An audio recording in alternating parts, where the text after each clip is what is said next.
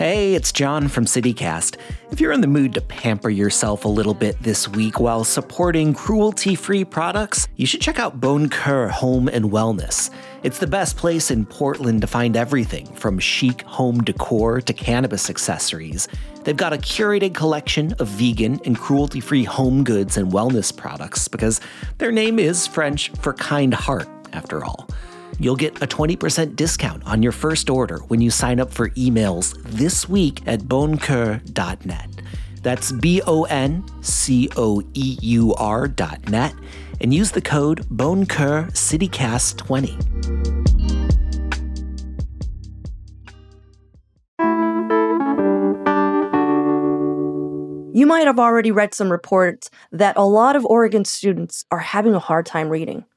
We're talking more than 60% of third graders and over half of seventh graders. And this isn't just about academic success, because stats say third graders who have trouble reading are significantly less likely to graduate from high school or get a high paying job. They're even more at risk of going to jail later in life. But what if the problem was never with the students, or the parents, or the teachers? What if the problem is how they were being taught to read? Julia Silverman, who reports on K 12 education for The Oregonian, is with us today, and she's going to help break down why we can't seem to fix this issue and what it's going to take to set up all Portland students for success. It's Thursday, January 19th, 2023. I'm Claudia Meza, and this is CityCast Portland. So, for the person just walking into the room learning about this uh, multi layered issue, how would you explain the gist of the problem of what's wrong with how Oregon's education system is approaching teaching children how to read? So, um, generations of parents send their kids off to kindergarten. I've done it myself. It can be a very emotional moment. And one of the things that you assume when your kid heads to kindergarten is that they'll learn to read. It's a basic foundational skill. And without reading and without mastery of reading, you, you have to wait for so much else, right? In general, the assumption is that third grade is that pivot point where kids stop learning to read and they start reading to learn. So that's why this story um, is really focused on the question of early literacy and how it is that kids in kindergarten through second grade are being taught to read in Oregon. So, our state is um, a local control state for education, as we are in so many other things, right? But what is local control, real quick? Like, what does that mean? Sure. That means that all of Oregon's 197 school districts get to make their own decisions, essentially, about how to spend the state funding that is allocated to them per student. And on its face, that makes lots of sense, right? Because what kids in Portland need might be really different than what the population of kids in Hermiston or Ontario or Paisley or Klamath Falls needs. Right. Now, the state does offer some guidance in terms of early literacy and, and really all other levels of curriculum, right? They are not, however, a mandate. Districts can choose to do what's called an independent adoption, which means they can say, hey, um, we actually think our kids would learn better with these other curriculums and other materials, and we're going to use those. Now, a parallel track to that is that for about the last 20 years or so, brain research has really solidified around how kids learn to read. Anywhere between 60 to 75% of kids really need an approach that is based on decoding sounds and words. And, uh, you know, this is about like learning how to break apart a word and recognize the sounds that are inside of it. And that's what they're calling shorthand phonetic, phonics. Yeah, phonics, phonemic awareness. The counterweight to this is called whole language or sometimes balanced literacy curriculums. So the idea is that a kid will be motivated by Mm-hmm. exposure to books and conversations about what's in a book and understanding them and, and want to learn to read. The New Yorker called this literacy by vibes, right? Or, or osmosis. Yeah. yeah. yeah, yeah, I mean, that's what it is because it's also like hopes, a lot of hopes and dreams here yeah. about how someone's going to start reading. Sure. And, you know, it's not totally without learning how to sound out words, but that's not necessarily the primary strategy, right? Mm-hmm. Kids are taught to look at the pictures for context clues or to look for familiar words on the page. I remember this actually from when my own children were in kindergarten and first grade at Portland Public School. They used to have flashcards uh, on a, on a little ring. And once they had memorized 10 of those words, then they could go on to the next 10 words. And it was a big competition in the class to see how far you had gotten on the sight words. So you can teach a kid to decode words and they'll be able to decode all the words. You can teach them to memorize a sight word and they'll know that sight word. Right? Exactly. And that's what they're calling balanced literacy, right? Correct. Like in when they when they do these debates, it's phonics versus balanced literacy. Correct. So a, a, number of districts um, in and across Oregon had adopted a whole language approach. But the issue is that our literacy scores are not terrific. Certainly, I never want to ascribe everything that is wrong to the pandemic, but I do think that it is pretty clear that our prolonged closures have left the state with um, more ground to make up than perhaps other states that were able to return to school buildings earlier. And, and these are trends that particularly show up for kids who are higher needs, kids of color, special education students are all even further behind um, than others. Mm-hmm. You know, one of the reading experts that I interviewed for my story in the Oregonian said something really interesting. She was talking about how because some kids learn to read with a whole language and balanced literacy approach, the assumption is that all kids should be able to do so. And she's right. Between about 25 to 40% of kids are going to be able to learn by vibes or by osmosis. Um, I often tell people I have twins raised in the same household, same exposure to books, and um, my son was a balanced literacy or whole language kid. He walked into kindergarten, already knew how to read. The teacher handed him a magic treehouse book and was like, go sit in the corner while I try to teach everybody else how to read. Mm-hmm. Um, and his twin sister was a phonics kid and she needed explicit phonics instruction. And she didn't really read with fluency and comprehension until around about second grade. Mm-hmm. Because at the time, Portland Public Schools, where they were students, was using a whole language or balanced literacy approach. I'm also thinking like kids whose parents don't have time to actually read to them because that's another huge deal is like you have to instill that joy of reading to a child or Correct. you know giving them the reasons why it's amazing but if you just get that in school you know x amount of hours a day and then you never see a book again that day like what that is totally a part of it and I think, you know, the interesting thing is that none of this has to be all that doctrinaire, right? Like there can be room for joy in all of that. But you also need to be systematically teaching them how to decode words, right? Mm-hmm. Um, but yes, of course, you're right. Kids who don't grow up with like constant exposure to literacy and, and to books because their parents are busy or working three jobs or speak or a different language or yeah, immigrants, yeah. exactly, um, are definitely starting at a disadvantage from this. And in fact, this is really a conversation about equity right? Because mm-hmm. if you cannot read by the end of third grade,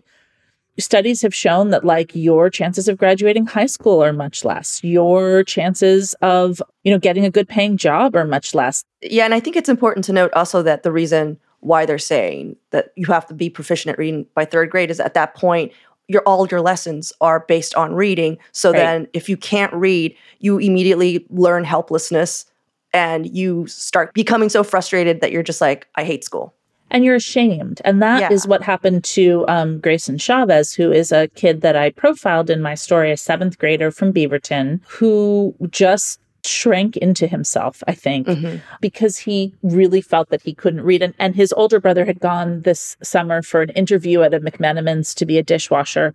And the manager at the McMenamins handed him the chain's mission statement and was like, Here, you know, read this over. Tell me, you know, what you think or what you get out of it. And he couldn't he couldn't understand it. And he was so upset. And that is not right. For a dishwashing job. Correct. Yeah. Uh, as someone who grew up in a non English speaking household, I mean, the only reason I learned to read was because of phonics. And I learned to read in kindergarten because of phonics. You know, oh, wow. I just can't imagine how, because fr- I'm just imagining like what my mother would have to do right now if I, for some reason, it, it, didn't click with me and she couldn't do it. And then she would feel like a failure too. And then it'd just mm-hmm. be like two people feeling ashamed Right. You know, Grayson Chavez's mom talked a lot about that. she was like, Look, we love our teachers. We love our school. They tried so hard with us, but they would say to me, like, Does he have ADHD? Or Yeah. are you reading with him enough? Or, and that wasn't the problem. hmm It just wasn't. Yeah. Okay, so let's take a little break here. And when we come back, let's narrow our focus on how Portland students are faring specifically.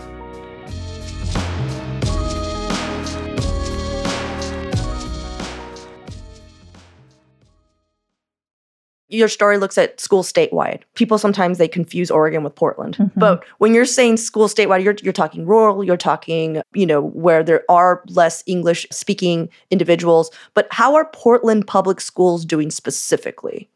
PPS, the largest district in the state, switched over to a science of reading based curriculum Or Um, phonics? Yeah. phonics right completing that this year um, but they were they've been phasing it in basically for the last three years and they have actually credited the switch in curriculum to why their elementary school students reading and math scores did not dramatically drop during the pandemic Yeah. they didn't spike but they stayed somewhat level and i wouldn't say they've ascribed all the credit to the curriculum switch i mean of course they have said our you know, incredible teachers have gone above and beyond, and Mhm. there are some really wonderful educators in the system. But the district has also been very clear that they believe that their switch in curriculum helped their students to at least, you know, maintain during the difficulties of remote school. So, why are districts in Oregon using balanced literacy or whole language instruction over what has been considered like this most equitable approach, which is phonics? Why are they still doing this then? Well, I think it goes back to what I said about local control, right? Mhm. A lot of the districts in like East Multnomah County that serve like a highest need population had switched over to a science of reading based curriculum. I think part of it has to do with the way teachers are being trained to teach in the state. I don't think that this is a failure of teachers at all. And Mhm. I got a lot of response to this story. Lots of people saying, Thank you so much. This happened to me. Some people saying you're a horrifying shill for the ph- phonics industry. And some people. Sorry, big big phonics. Big phonics. Yeah. Well, I mean, Yeah. it is. You know, that's a whole other story. But um, and some people saying it's all the teacher's fault, and I actually don't think that's true. I think that teachers really want to help their students, um, but I think that like these are approaches that teachers believe in passionately. If I could give your readers another um, podcast recommendation, this story was inspired by American Public Media's Sold a Story podcast, which is all about this and really does an incredible job of doing a deep dive into this and talks about how whole language and balanced literacy has such a following and such inspires such passion among an Mhm. entire generation of educators. Well, what needs to happen to help kids who are behind right now? What's your reporting saying?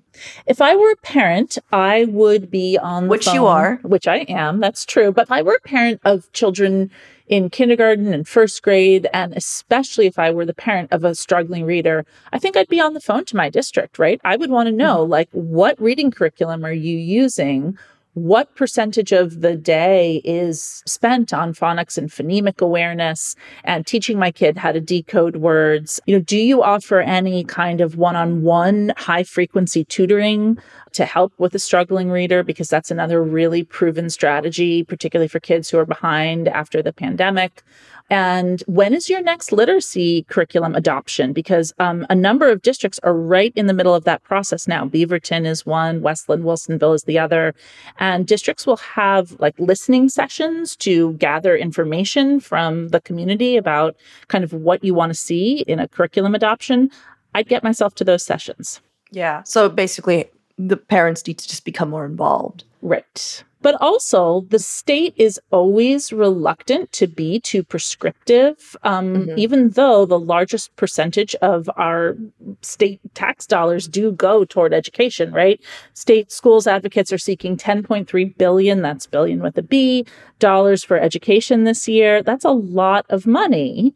And there's really not a lot of direction on Right. what schools need to do with that money once they get it. Yeah. So, you know, we had the Oregonian had a pretty strongly worded editorial this weekend suggesting that it is time for the state to step up and for the Oregon Department of Education to say, these are the curriculums that you are required to use. Right. You may you may choose from something on this list because now we know what works for the majority of children.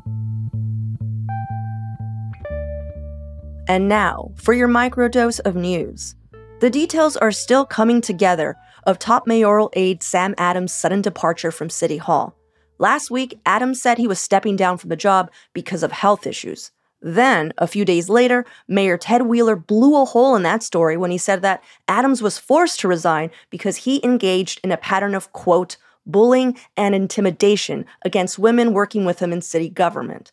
For those new to Portland politics, Sam Adams was once the mayor of Portland, like over a decade ago, but didn't run for re election after a scandal in his first term, which involved allegations of having an affair with an underage person. So it was shocking to a lot of people when our current mayor, Ted Wheeler, brought Adams back to City Hall as a top aide.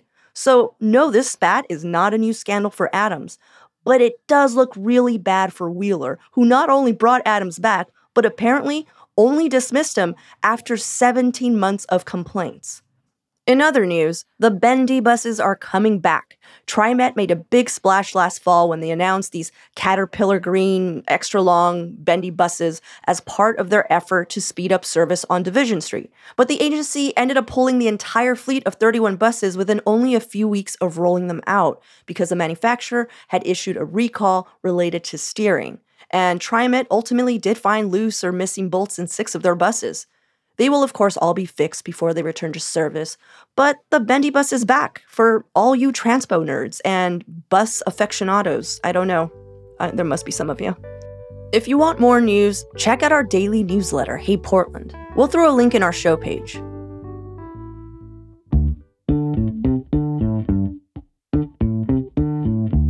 That's all for today here on CityCast Portland. Thanks again to the Oregonian for letting us share Julia Silverman's reporting. If you want to read updates on her story, you can do so at OregonLive.com. Subscribe to our feed wherever you get your podcasts. If you like our show, tell a friend or leave a review. It'll really help us out. Our lead producer is John Notarianni. Our audio producer is Julia Fiaioni. Our newsletter editor is Rachel Monahan. And our host is me, Claudia Meza. Original music by Jenny Conley and Steven Drizos. Additional music by Epidemic Sound. We'll be back in a few days with more conversations from around the city. Until then, see you at Slim's.